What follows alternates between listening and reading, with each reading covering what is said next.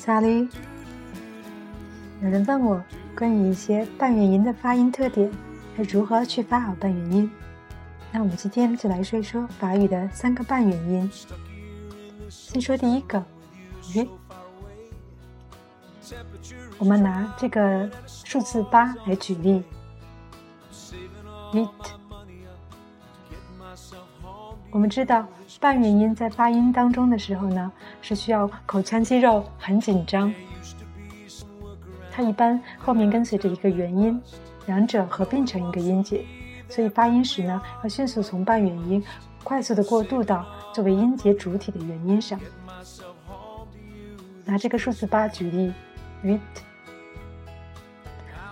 发这个 vit 的时候呢，舌尖顶住下牙齿齿后根。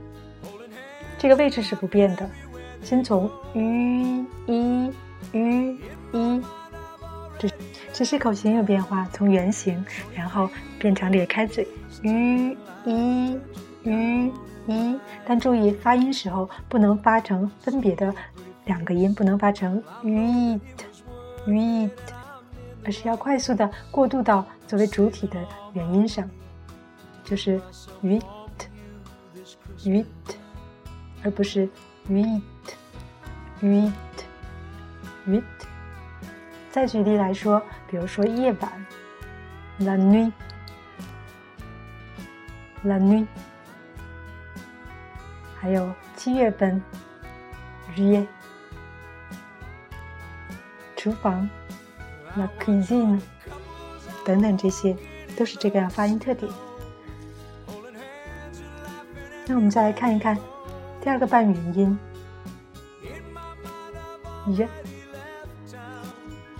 y，这个发音呢，听起来有一些像英语的 yes yes 当中的 y 的音，但是它们的区别呢，这个音要比发 yes 的时候更有力、更紧张，而且发音部位更偏前，y yes y。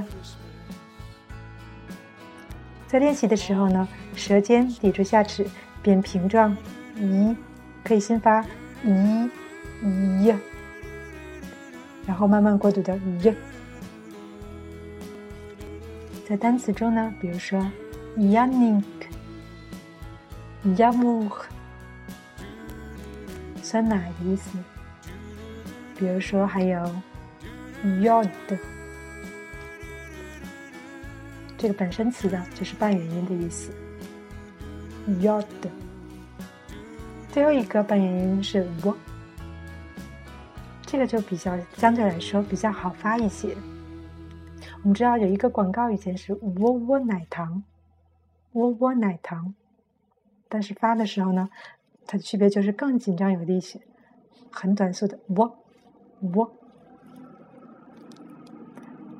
相对的单词，比如有 what、瓦特，还有比如 weekend。气流呢是经过口腔，在双唇间的缝隙而出。我。好啦，这就是关于法语的半元音。要记住，半元音属于辅音一类，发半元音时，口腔肌肉需紧张。而且，一般在这类因素后紧随元音时，两者合并成一个音节。